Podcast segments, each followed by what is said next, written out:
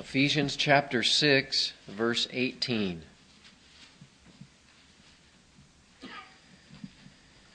Ephesians 6:18 With all prayer and petition pray at all times in the spirit and with this in view be on the alert with all perseverance and petition for all the saints. Ephesians 6:18 is about prayer and that's what I want to speak about tonight, but more specifically, let me just give you the main point before I even start uh, the message. That way you can have a mindset of where we're going and why it matters. Um, I'm talk. I want to speak to you about straying and praying, or you could say um, straying friends and praying friends. The main point is this: that people that are Christians can be led astray and other Christians must pray for them that they not fall away and that they stay strong in the Lord, that they come back to the Lord, that they be rescued out of whatever problem, whatever struggle it is. So it's an exhortation tonight to pray for those that are going astray. We're praying for those that we're concerned about. Let's look at the verse again. Ephesians 6:18 With all prayer and petition pray at all times in the spirit and with this in view what, what with what in view? Be on the alert. There's a danger. With all perseverance and petition for all the saints. Now I've just taken out this passage um, so we can focus on it but where is the bigger context of the verse it's in Ephesians 6 which he talks about putting on the armor of God. And why do you have to put on the armor of God? Because there's great danger. What, what danger? The devil and the, the spiritual powers of darkness come against the church. Not just against the lost, they already have the lost. But we've been set free from Satan. We've been brought out of Egypt. But the devil comes after us. Just like when they left Egypt, Pharaoh went after them. And even when they made it past Pharaoh, the Amalekites came after them. And one attack after another. And the Christian life is a battle. This life, I've heard it said, is not a playground, it's a battleground. And so we have to remember that. And tonight I want to give an exhortation to the Christian's call to pray for one another and specifically to pray for those that we see begin to slip and fall and struggle. Those that are in a dangerous position, and this is real. I'm not talking about praying for yourself.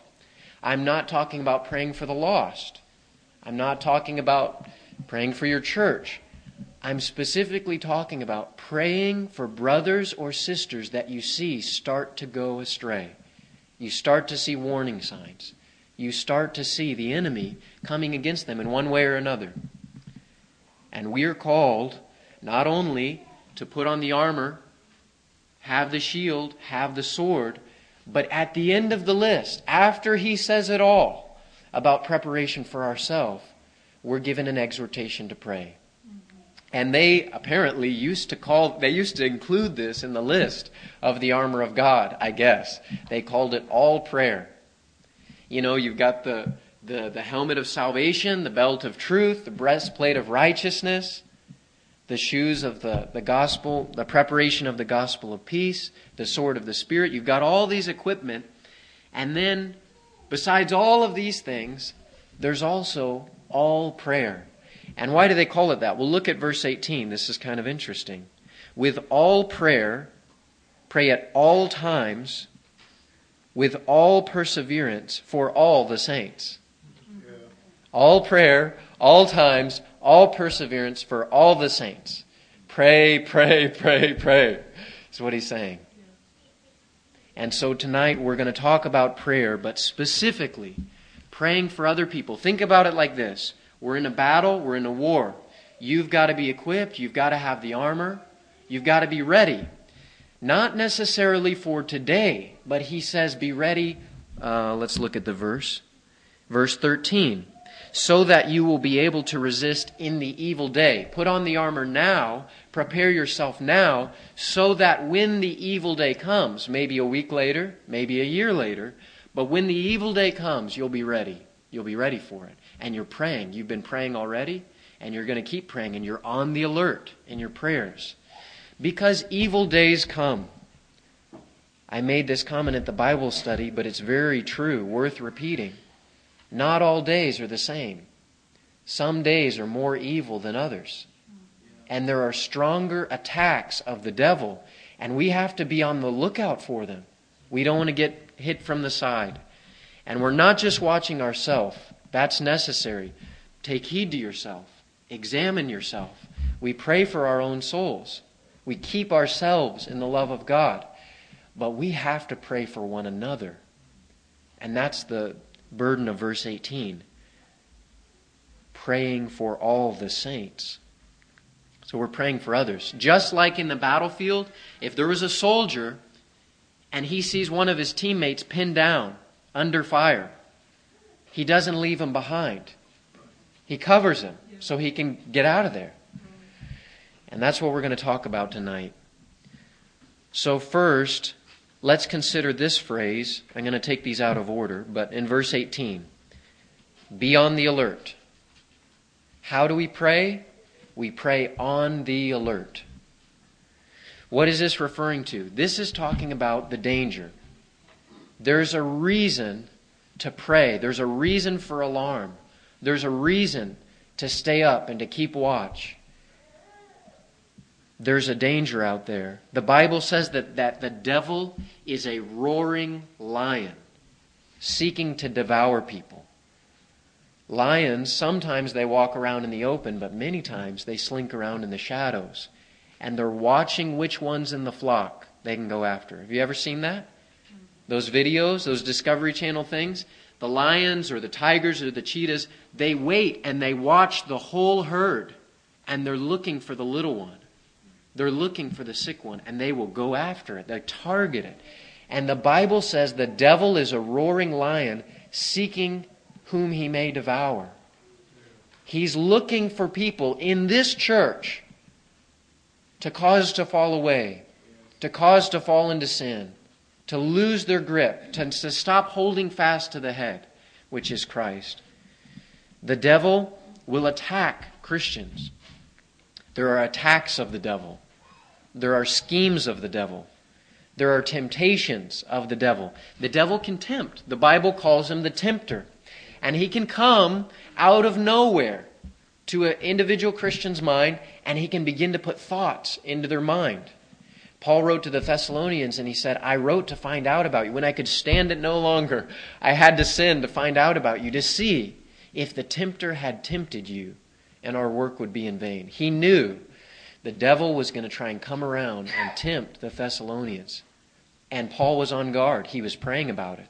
And he had to know are they still standing firm? He was concerned. The devil's a tempter. Have you ever felt temptation that you knew was not coming from inside you? It was coming from the outside. And you thought, where is this coming from? These thoughts, these suggestions, these ideas, this temptation, this circumstance. How did I even get here? It's like it's been arranged like a trap. And that's exactly what the Bible says. Be on the alert, not just for yourself, but for others. The Bible says this it says phrases like, if anyone sees a brother committing a sin, then you have a responsibility. The Bible says, if you see someone caught in a sin, you who are spiritual, restore such a one a spirit of gentleness. If anyone strays from the truth, and then it gives the responsibility for the Christian right next to them. And this is the truth that the Bible gives a calling and a responsibility for every child of God to watch out for their brothers and sisters, whether they be committing a sin and you see it, whether they be caught in a sin whether they be straying from the truth. There's a little bit different shades of the way they talk about this. Um, it's not always so flagrant. Sometimes it's a little more subtle. Sometimes it's just a warning. You just see something that just doesn't seem right. Why is it the last three times I've been around that person, I've not felt good about this situation? And sometimes it's not so clear and so flagrant, but you get a sense that the person's in trouble. And the Bible has something to say to you about your responsibility toward them. Now, we could talk about confronting them, rebuking them, disciplining them, all these different things. But tonight, what God has put on my heart to share with you is your obligation to pray for them. It's not, it's not an option just to be passive about what's going on in the church, what's going on in your friend's life. You have to pray. If you see someone that you're not real encouraged, I mean, I'm just not real encouraged about what's going on in their life. Well, are you praying for them? Are you praying about that very thing? The scripture says we must pray. And it also says this that sometimes it can be like a person is in a cloud or in a fog. They don't even realize what's going on in their life. They're totally oblivious. If you ask them, hey, how are you doing? Oh, I'm doing pretty good. What's God teaching you? Oh, and they can go on and on. They don't even realize the area of their life in which they're falling, falling short. And I like the way um, uh, Ryan said this one time. I thought it was a really good way to put it. If you see an airplane fly into a cloud, from the outside, you watch the plane, it flies into the cloud, you know exactly what happened. The plane's in the clouds. That's simple. But if you're inside the airplane and suddenly you look out the window and it's just white, What's that? It's just blank. Where am I? Where are we? You're totally oblivious. What just happened? Well, you just flew into a cloud. But if you're in the plane, you don't realize that. And in the same way, many times, when someone is the person that's in the midst of the situation, they have no idea. They don't really understand the problem. They certainly don't know the way out. Maybe that maybe it happened gradually. You know, like when you drive into the fog, kind of gradually gets thicker. And at first, it doesn't seem like it's that bad. And before you know it, you can't see anything. You can't see even in front of your car. And in the same way in the Christian life, it helps to have somebody from the outside watching that, that person, watching their life. And I don't know how many times you guys have experienced this, but many times it's true when someone comes to you for advice. They come to you for advice or they you talk to them about a situation and it's like crystal clear. What are you doing? This is totally the wrong situation. You shouldn't be doing this. They have no idea because they're in the midst of it, they're in the midst of the situation. So it's our responsibility. Sometimes a person can be in such darkness and sorrow, they don't even have strength themselves to pray as they should. Um, in the Gospels, it says that when they were in the Garden of Gethsemane, the Lord told the three to keep watch and pray. But it says he found them sleeping from sorrow. And sometimes that's the way it is. In the Christian life, you get so beat down, you're so hit by the trials, you can't hardly pray for yourself. You need other people to pray for you. And if you are in that situation, if you know what that's like to be the one going through great trials, what a comfort it is when other people pray for you. Well, tonight, I'm asking you to pray for other people that are in the midst of great trials and attacks, even people that begin to stray. We must be on the alert. There's a spiritual battle. In Kirksville, right now, there's a battle for souls going on all the time. When people pray, when people witness, when people do good works of love, they're speaking of Christ, sharing the truth in love, the kingdom of God is moving forward. The devil has many ways of advancing his agenda as well, making his attacks. In Kirksville, there's a battle for souls. In this church, there's a battle for souls. And let me say this the Bible says that people fall away from the faith. Did you know that? Is that possible? Can someone fall away from the faith? Bible says people fall away from the faith. Is it serious? It's very serious. What happens if we shrink back? Hebrews says, The righteous man, if he shrinks back, my soul has no pleasure in him. We don't want to see anyone shrinking back. Let us fear if it seems that anyone is coming short of the promise of eternal life, of taking hold of the inheritance. It's not a small thing if someone starts to fall away. That's huge. That's their soul that's on the line. So when we watch people, if someone's struggling, we ought to pray for them like it matters, because it does. People fall away. Now let's look at the next phrase, verse 18. Closer to the beginning, he says, Pray at all times. Pray at all times. The fact of falling away is not meant to be an excuse or is not meant to release us from our duty to pray. What do I mean? If we know that the Bible does say someone can shrink back, someone can fall away, someone can fall from grace, they can deny the master that bought them, they can turn back to the world, and be enslaved all over again, if we know that the Bible says that, that's not to teach us. We're not supposed to draw from that. Oh, well, then that just happens, and if it happened to so and so, man, that's too bad, you know. But yeah, the Bible says it's going to happen. We're not supposed to take that and use it as an excuse to not do anything about it, to just throw off our responsibility and say, yep, it's true. The Bible said, you know, in the last time there'd be mockers and deceivers, deceiving many and leading many people astray. And here it is, it's happening even in our church, and the Bible's true. God said it would happen. We ought to be very careful. We, we ought to give no ground to prayerlessness in our life. Make no excuse. Don't use the truth that God has shown us, the warning and the danger, just to give up. It's not like some people, you know, they work at a company, they're an employee, and the company's not doing too well. Big company. Maybe slowly it's going bankrupt or whatever. And they're not really worried about the company. Yeah, this is, I mean, I, I just, I work here, I go home. They're worried about their family. But if the company goes out, no big deal. I'll find another job. I'll get moved to a different position. Such and such company will buy us out or whatever. They're not really, in the Bible, a church, a group of believers is like a family. It's like one of your family members is getting sick and slowly dying It's something you care about, something you can't bear to watch happen. Paul had such a love for his converts. Did you ever notice that?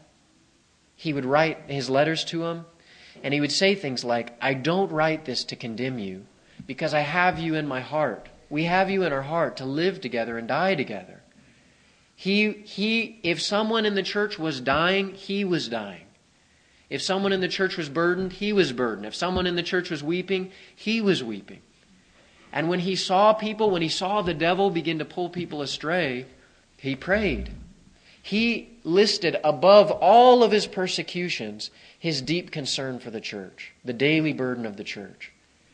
And I want to bring this tonight as an exhortation to pray for one another. Pray for those that are getting in trouble. Pray for those who are not doing well spiritually. These are, this is like our family. The affection of Christ Jesus. Jesus loved his own. He loved them. He did everything to make sure they wouldn't fall away. And we'll talk about that in a minute. Think of it like this um, I've heard it said before that prayer is the key that opens the door in the morning, and prayer is the bolt that locks the door at night to keep out the adversary, to keep out the enemy. So here it says, pray at all times. Part of what that means is we pray before the problems come up. We pray in general. We just pray for the people that are around us in the church. Pray at all times with all perseverance for all the saints. We're praying for one another that things will go well, that will continue on, that will be strong. And that's just general prayer. It's like locking the bolt on the door so nothing bad comes in in the night. But sometimes the thief comes in the window or whatever. Situations arise where you have been praying, but now it's getting really bad. Or maybe you've been neglecting to pray and it's getting really bad in a person's life. And it's at that time, especially in the evil day, we have to pray. It's not just our prayer life in general. One person said our prayer life in general is like our pulse. You can see if someone's alive or not. Many people go to church, many people listen to Christian music on the radio. It's amazing how many people listen to Christian music on the radio or have little plaques on their desk. But let's be honest, how many people really pray and really know God in prayer? Well, every true Christian really prays. They're taught by God how to pray. You can't teach another person how to pray. You can teach them from the Bible, but you can't teach another person how to pray. It's interesting. Um, one thing a brother told me one time, he said about Jeremiah 31, it says that you'll not teach each man his brother and his neighbor saying, Know the Lord. You can't do that. They'll all know me. You can't, if you try to tell someone, know the Lord, you try to teach them these intimate things about prayer, you're not going to get anywhere. Only the Holy Spirit can really teach someone and draw someone close to God, teach them how to pray. Why do I bring this up? Prayer, it is a sense, in a sense, a pulse on the Christian life. It is one way that we can see, wait a minute, this person's alive. They're, re- they're really praying. But specifically, when we pray for other people that are in desperate and hard situations, going through great trials and under real attack of the enemy, it shows our love. It shows our love. If, you, if we can just stand to let people go through the trial and not back them up and not bear their burdens, we're not walking as Christ walked. We don't know Christ's love. Christ bore the burdens of his people. And if he lives in us, we do the same thing in prayer. I'm trying to stir you up to pray for one another, and especially to pray for those that have begun to stray. Um, let's turn to this passage. Let's look at a man, a very encouraging brother, named Epaphras in the book of Colossians. What's so great about Epaphras? Well, I hope we can all be like him and imitate him. Colossians 4:12 Epaphras, who is one of your number, a bondslave of Jesus Christ, sends you his greetings, always laboring earnestly for you in his prayers, that you may stand perfect and fully assured in all the will of God.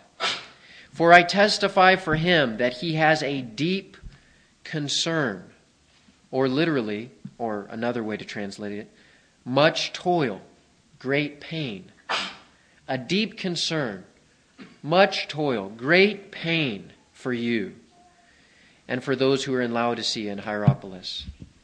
Here was a brother, he loved these other brothers and sisters. And the Apostle Paul said, When I look at him, he says, I can testify, this guy prays for the saints. He's always laboring earnestly for you in his prayers, and he has a deep concern for you. And that's what we ought to have a deep concern for one another, to be like Epaphras. When was the last time that in prayer, day after day, you felt a deep concern for another brother or another sister that had begun to stray? When was the last time that your heart was moved, that your heart was pained? When, when, you, when you would pray, it was painful to pray. It was hard to pray. It was pressing on your mind. It was weighing on your heart. That's real prayer. When you begin to pray for somebody that's straying, it's not just a light-hearted thing like, "Oh Lord, please bless so and so and please help them." And it's not that way. Epaphras, his prayer was like labor. It was like you would sweat when you pray. You would feel the pain when you prayed. Your heart was touched, your heart was in it because you love them. You don't want to see them fall away. You know what the Bible says about falling away. And it happens, and you don't want to see that for them. So we ought to be devoted and pray at all times, like Epaphras. It says of him, he is always laboring earnestly in his prayers.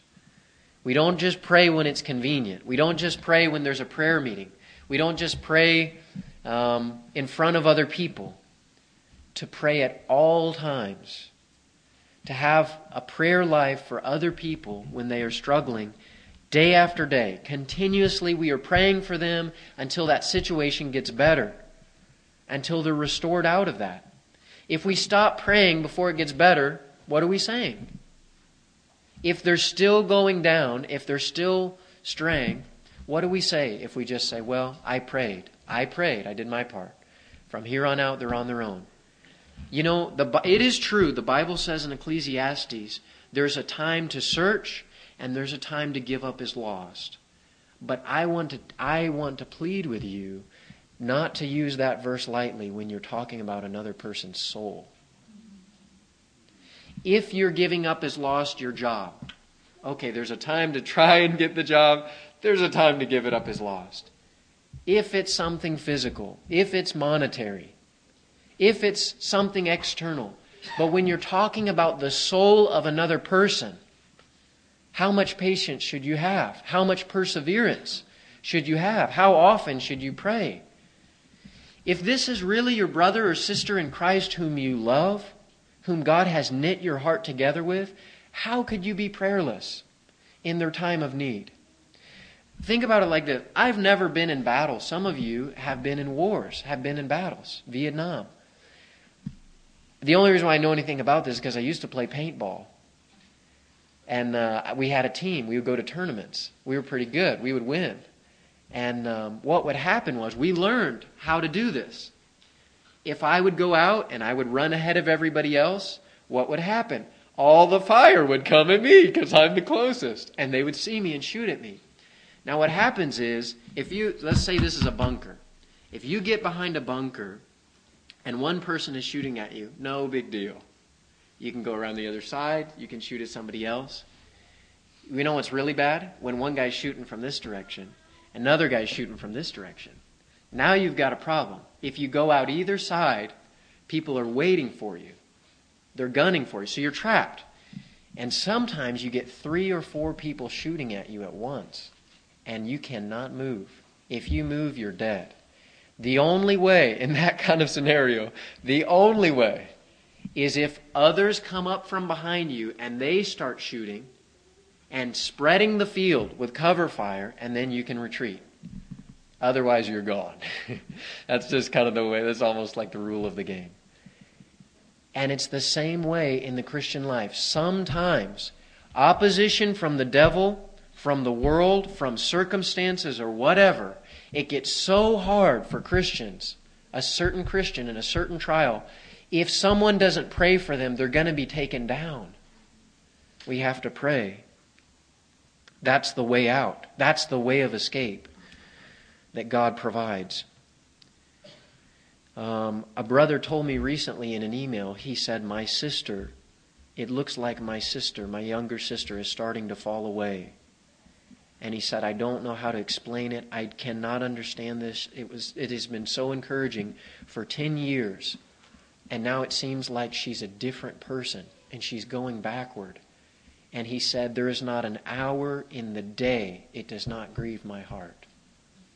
He's feeling it right now for his sister. He's praying earnestly for his sister. This is his blood sister. But they've had fellowship in the Lord for 10 years. And he's feeling it. And he's praying at all times. He said, There's not an hour in the day that doesn't go by that I'm not grieved in my heart. He's praying at all times for her. At all times, with all perseverance, so we don't give up and we don't leave people behind. We pray. How wrong is it if we share about someone's needs and someone's bad situation, but we don't pray for them? We talk to others about, oh, look at what's happening in so and so's life. But then we walk away and we don't pray for them. That's hypocrisy. It's like gossip. you you talk about it, but you don't pray about it. How bad is it when we rebuke someone? We go and confront someone. Maybe we didn't even really spend time seeking the Lord about it. We just it just kind of came out. Brother, you're doing this and you ought to be doing this. And you just set them straight. And you walk away and you don't even pray for them. You're not following up with them. You're not praying for them. No resolution in the situation. You just threw a rebuke on them. It's hypocrisy. It's like you're judging them. We don't want to fall into that. It's right to share prayer needs. It can be right to rebuke someone, confront someone.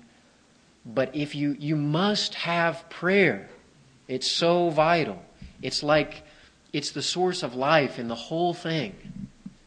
To try and approach someone when you haven't prayed, when you aren't even really praying, and rebuke them in the power of the flesh is foolishness. It'll make the problem worse. We have to pray. And that's why Paul says, Let you who are spiritual restore such a one in the spirit of gentleness, looking also to yourself that you won't be tempted. There's, there's a way to approach someone. First of all, you have to be spiritual. Come to find out, I don't think that refers to everybody in a church. You who are spiritual. Because sometimes you have people that they're living in a shallow way. They're living almost like mere men, carnal. I couldn't talk to you as if you were spiritual. Well, that kind of a person, they don't need to go around rebuking everybody. They've got enough logs in their own eyes, they need to worry about that. But there is a time when God has worked in our life. We are praying in the Holy Spirit. It is what we're doing, it's empowered by the Holy Spirit. You who are spiritual, restore such a one. So, this is a spiritual activity. We cannot do this without the help of God. All right, the next phrase. Verse 18. We can go back to uh, Ephesians. Ephesians 6:18. The next phrase, all the saints. All the saints. He says, Be on the alert, pray at all times, for all the saints.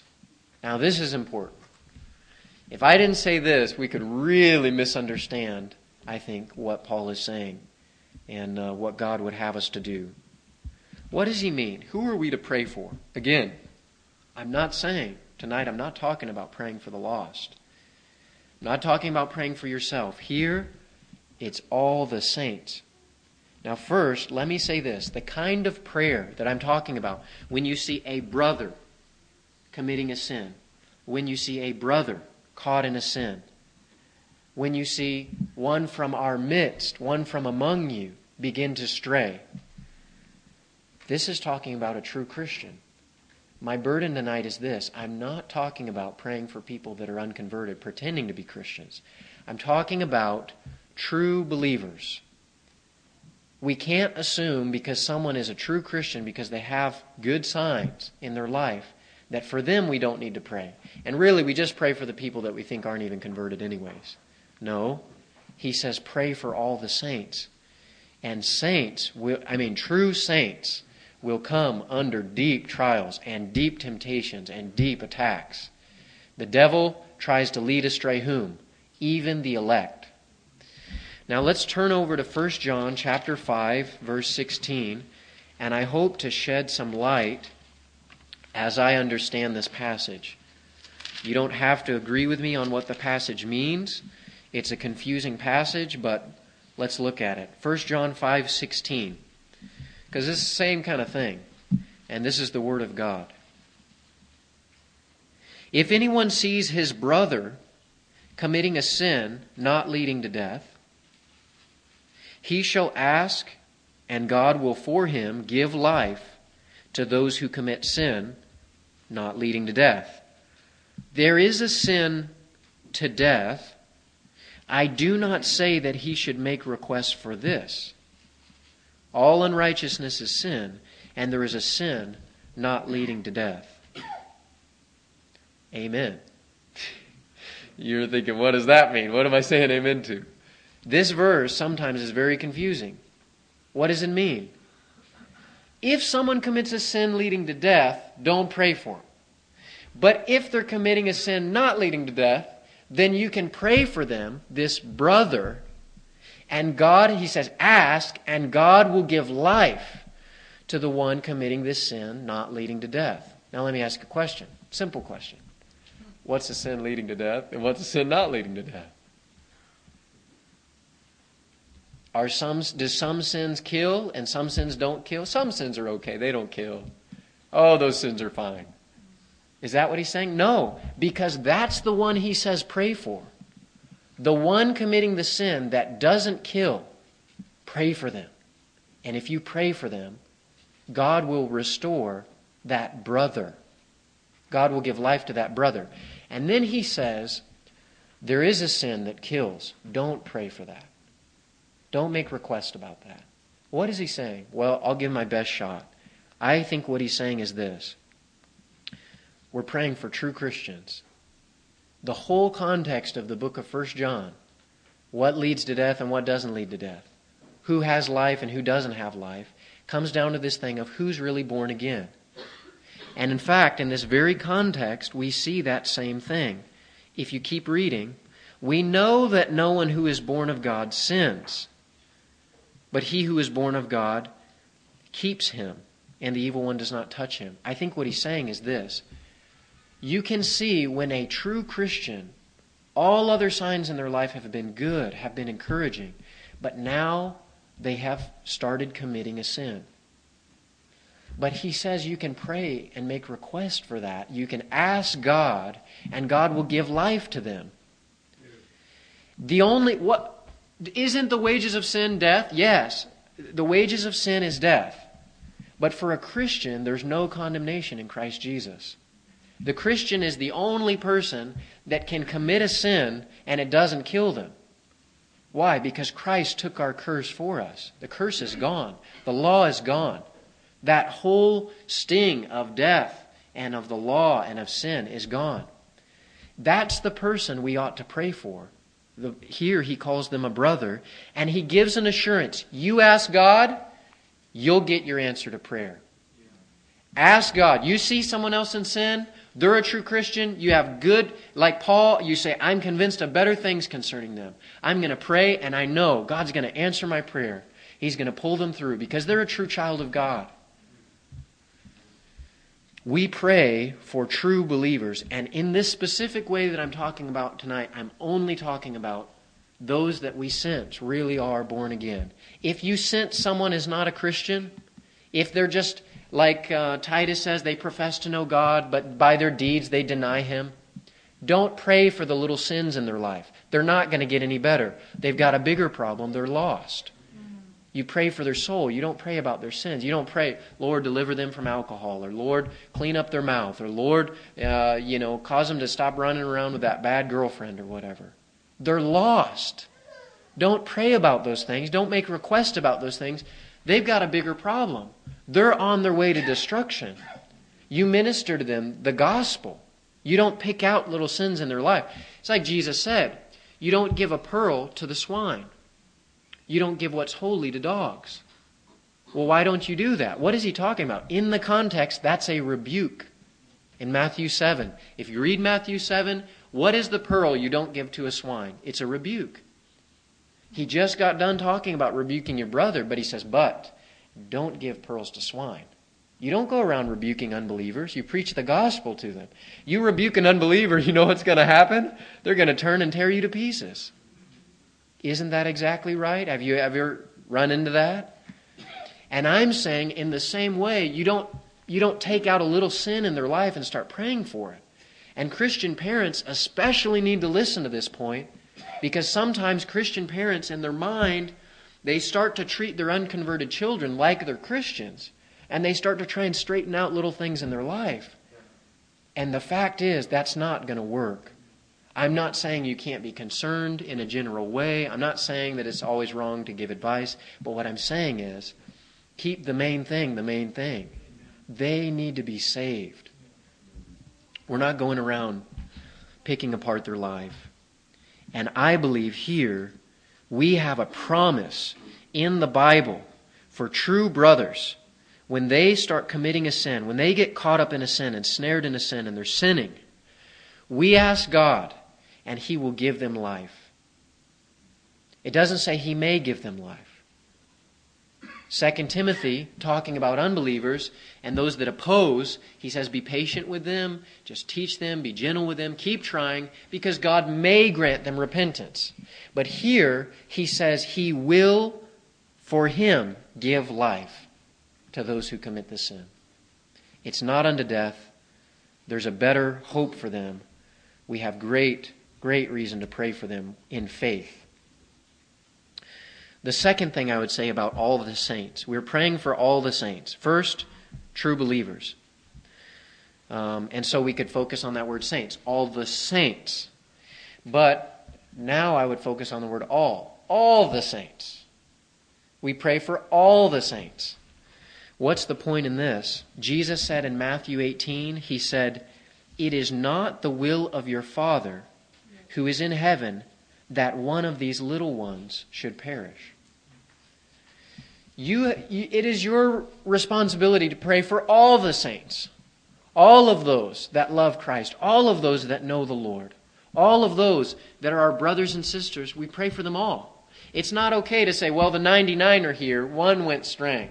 No, Jesus said, we go after the one that strays.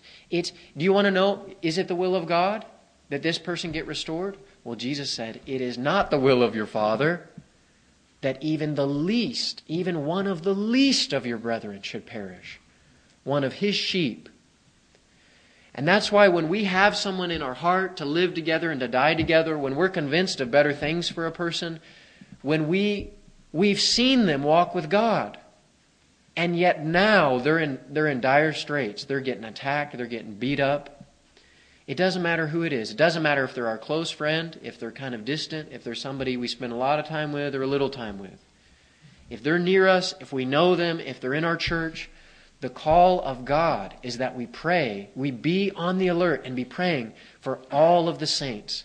It's not good if a church doesn't know one another, doesn't have fellowship with one another, isn't aware enough to know who to pray for, who's going through a hard time. So let me ask you, right now in the church, Who's going through a hard time?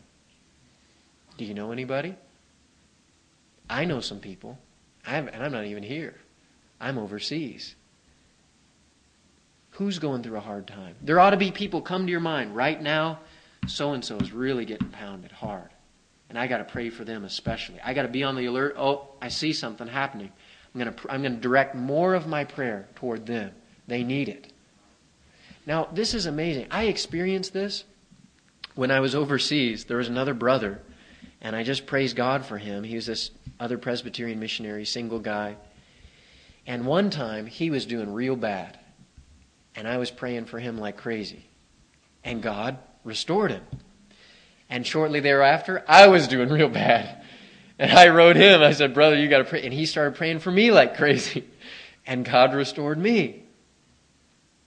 Different days for different people evil days that come upon us, and we need prayer from one another. And God will hear and answer those prayers.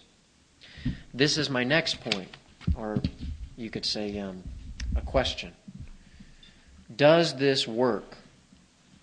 Will this work? Does prayer work? Does God answer prayer? Well, we already read one promise, 1 John 5:16. If you ask, God will give life for him. If you ask, God will give life for him. Praying for true believers, praying for your brothers and sisters of Christ works. It's the will of God. You don't have to have a question in your mind about it. He's promised. What's another promise? Let's look at this one. James chapter 5.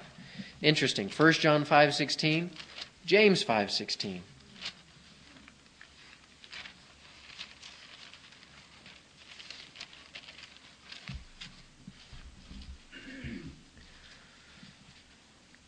We're just going to read to the end of the chapter. Therefore, confess your sins to one another and pray for one another so that you may be healed.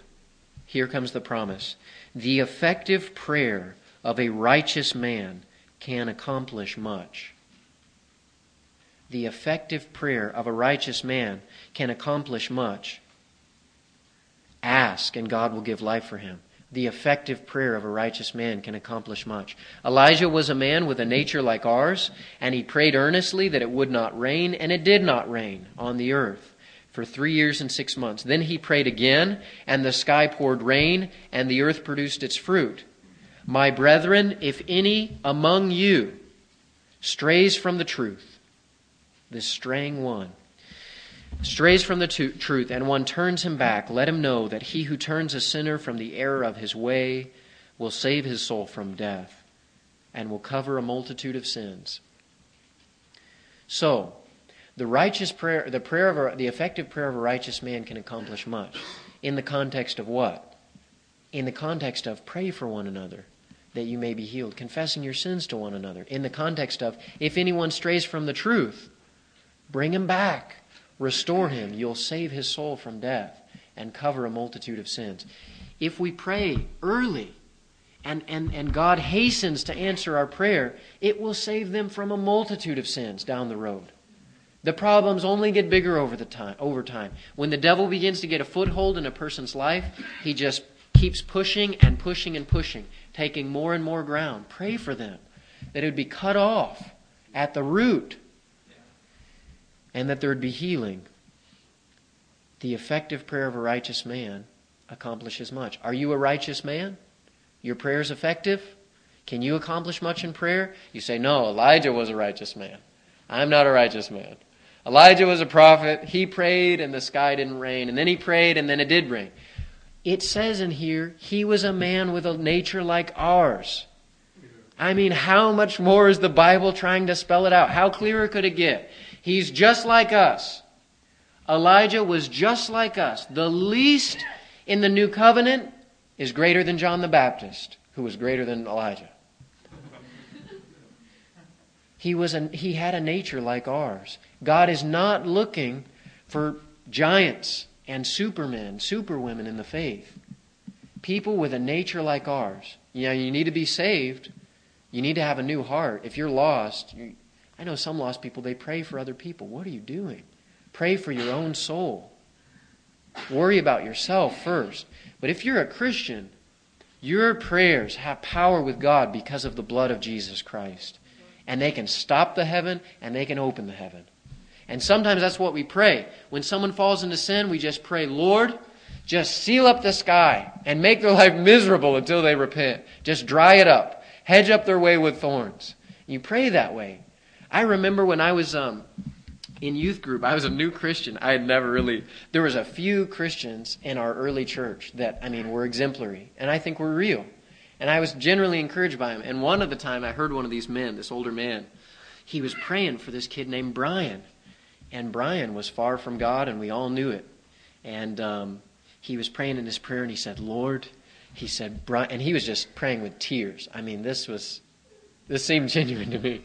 He was saying, Lord, he was saying, Brian is just running from you. He said, God, I just pray you just trip him, make him fall on his face. And I thought, oh. I had never heard anybody pray that way because I was a new Christian. I didn't know Christians prayed that way.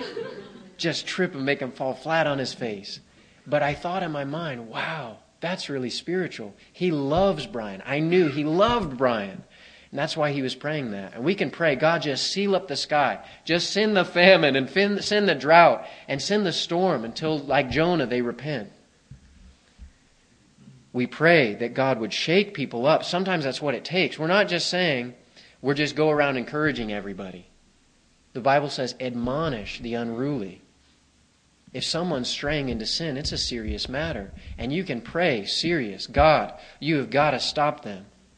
I remember I heard about, um, I think it was Keith McLeod. I, you guys know better than I would.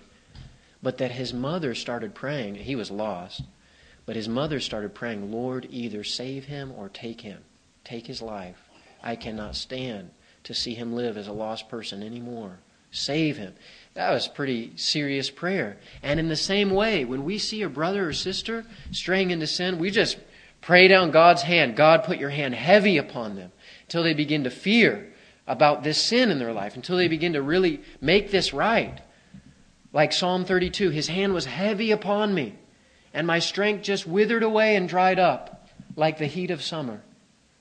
We can pray that. God will dry it up. We can pray for the rain. God will send the rain and bless them. We have God's promise to pray for a true believer that is starting to stray, that he will go and claim them. He will not lose one. He's not going to lose one sheep.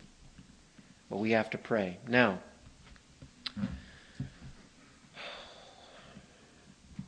I haven't said anything, or I haven't said much about Jesus Christ, the Savior. Where does he fit into the picture? Uh, maybe some of you, I thought of that verse, like the Greeks that came to Philip and they said, Sir, we wish to see Jesus. that ought to be the way it is when we open the Word of God. it's like, okay, get on with it. Let's see Jesus. I heard a story um, about, I think it was an old Welsh woman. I can't remember where I heard this. Anyways, she would go, she would walk all this distance all day long to go listen to a sermon in English. She didn't even know English. She would go in there, she would sit week after week. She'd walk all day long to go to this little chapel to hear this guy preach in English. And finally, one day, the minister or somebody came up to her and started talking with this old woman. And they asked her, they said, You, you come here every week? Yeah. Well, why do you, do you, can you understand English? Nope, nope. they asked her, Why do you come to listen to a sermon in Welsh? She said, That man says the name of Jesus so many times it does my soul good. it's like she just wanted to hear the name Jesus. So, where does Jesus fit into the picture? Uh, Jesus is the great example in all of this. Praying for his own, praying for his sheep in time of trouble. Uh, I mentioned this at the Bible study the other night. But you have them in the boat. Jesus put them in the boat and sent them away. That was Jesus' idea. They get out there, and the wind and the waves and the storm comes up, and they're rowing hard, and they're rowing all night, and they're tired, and they're distressed, and they're afraid, and they're full of unbelief. We know that because at the end, their unbelief is revealed. They're out there on the boat. Where's Jesus? Does anybody remember? He's up on the mountain praying. And that's exactly what it is in the Christian life. When the true believer is in the thickest trials, where's Jesus? Sometimes you don't see him. Sometimes you ask, where is he? But he's interceding, always watching over, always regarding, always caring, always praying, always interceding. Christ prays for us. Christ cares for us. He says, Simon, I have prayed for you. He came to one individual disciple and said, Simon, the devil's going to come after you, and he's going to beat on you and ground you to powder, but I've prayed for you. Not just in the Garden of Gethsemane, he had been praying for him. I've prayed for you, what? That your faith not fail. Jesus is the great example in this. Jesus, if it wasn't for the Lord Jesus, we would all fall away. You believe that? Abide in me. Apart from me, you can do nothing. Severed from the root, severed from the true vine, every branch would dry up and be cast away and burned.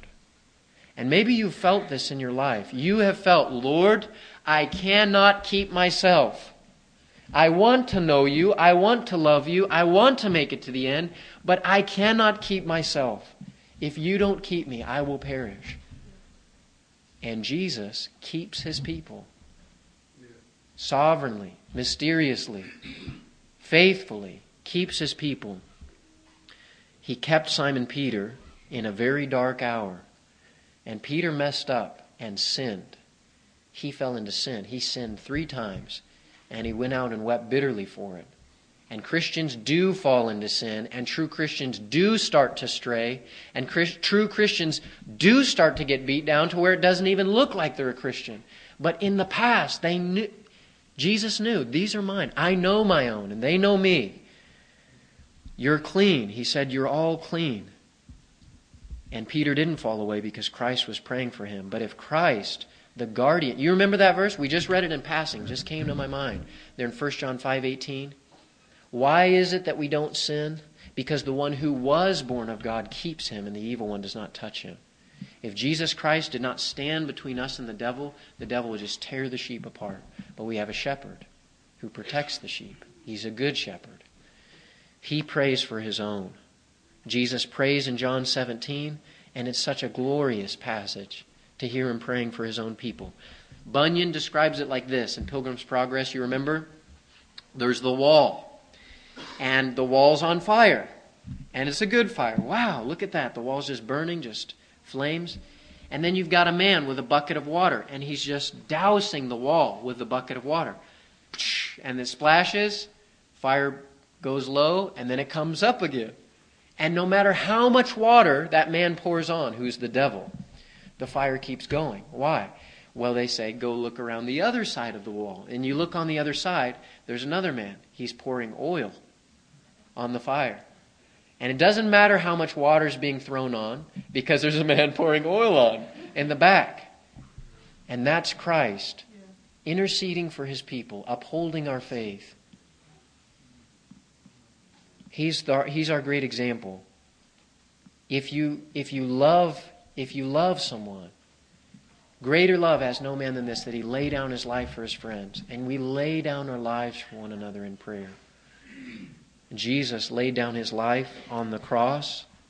He laid down his life in prayer for us. And he continually upholds us. So here's the question if Jesus is doing it, why do we have to do it? If Jesus prays for his own, why do we have to pray when someone strays? What's your answer to the question? Aren't Jesus' prayers enough? Won't they get the job done? Jesus' prayers, are they with faith? Are they in the Spirit? Are they pleasing to God? Yes. but the Bible says, you pray. Let me say this before I even try and give an answer. I don't even know if I want to give an answer. But the Bible says the secret things belong to the Lord. The revealed things belong to us and our children, that we observe them, that we do them. Doesn't matter if you understand it or not. The Bible says pray for them. They're in trouble. That's the revealed thing. Whether or not you understand secretly how that works with Jesus' prayer and your prayer, that doesn't really matter. The command is clear. I hope it's been clear tonight in me putting this out here. But I would say this that Jesus is still with us, is still present, is still working in the world. How? In one way, he's gone away. While you have the light, believe in the light. There's a day coming, night is coming. And um, there's a, there is a sense in which Jesus said, I go away, but he says it's to your advantage that I go away. Why? Because the Holy Spirit would come. Now, this is the thing. There in Ephesians 6, it said, pray in the Spirit, praying in the Spirit. When we pray, if it's really honoring to God, if it's really a true believer praying as they ought to pray, it is not them praying. The Holy Spirit is praying through them, is prompting them to pray, is leading them to pray, is strengthening them to pray, is burdening them to pray, is giving them love to pray. You ever notice that? It talks about in Romans 15 praying praying for other believers with the love of the Spirit. The Spirit motivates our love, and we pray for other people. God gets all the credit and all the glory for true prayer. And so, what I'm saying is this that when Jesus prays for his people, he prays through his people. The Holy Spirit is also called the Spirit of Jesus, the Spirit of his Son. Jesus prays through us through the Holy Spirit. I don't understand it all, but I know that both of these realities are true. Christ is upholding us and interceding for us, and we must pray for one another. Have you seen Jesus Christ? There are perhaps some people here that have still not found him as lovely, that have still not treasured up God in their heart as the tr- chief treasure in all the world. You know why you're alive?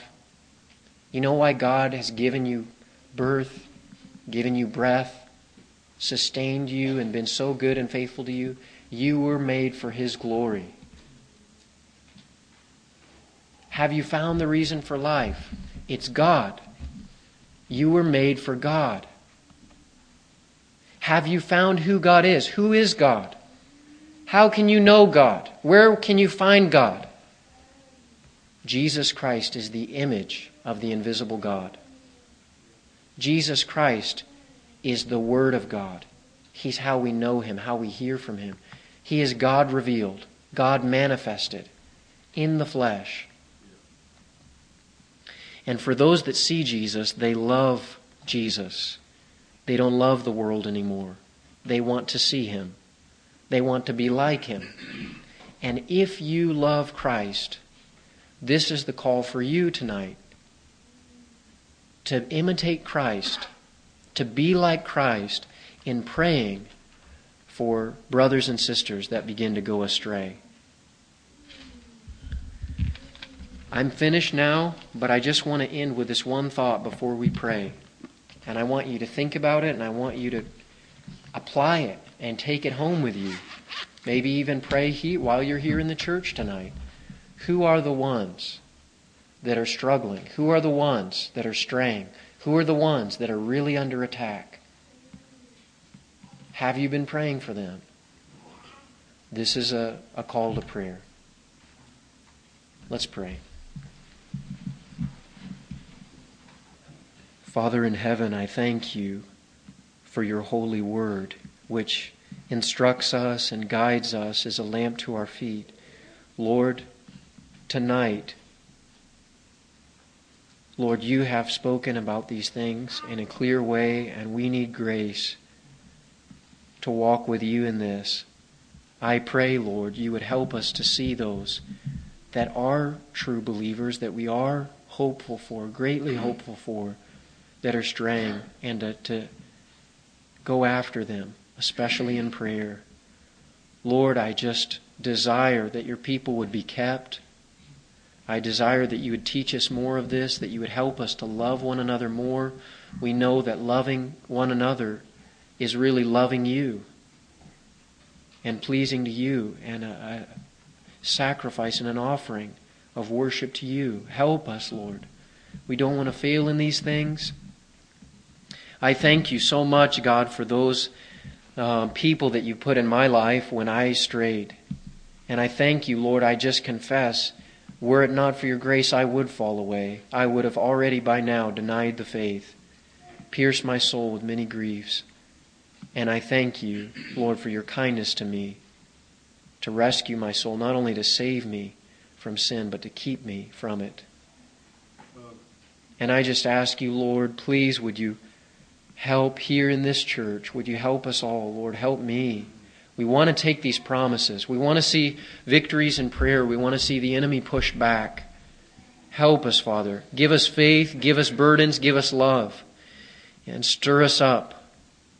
I pray, Lord, don't let the enemy snatch away this word from any of our hearts or ears. And Father, I just pray once again for those that don't even know anything about prayer, that are yet unsaved and have not yet surrendered to your Son. Lord, please even work in them that they might see the beauty of Christ. Thank you for your Son. In Jesus' name, amen.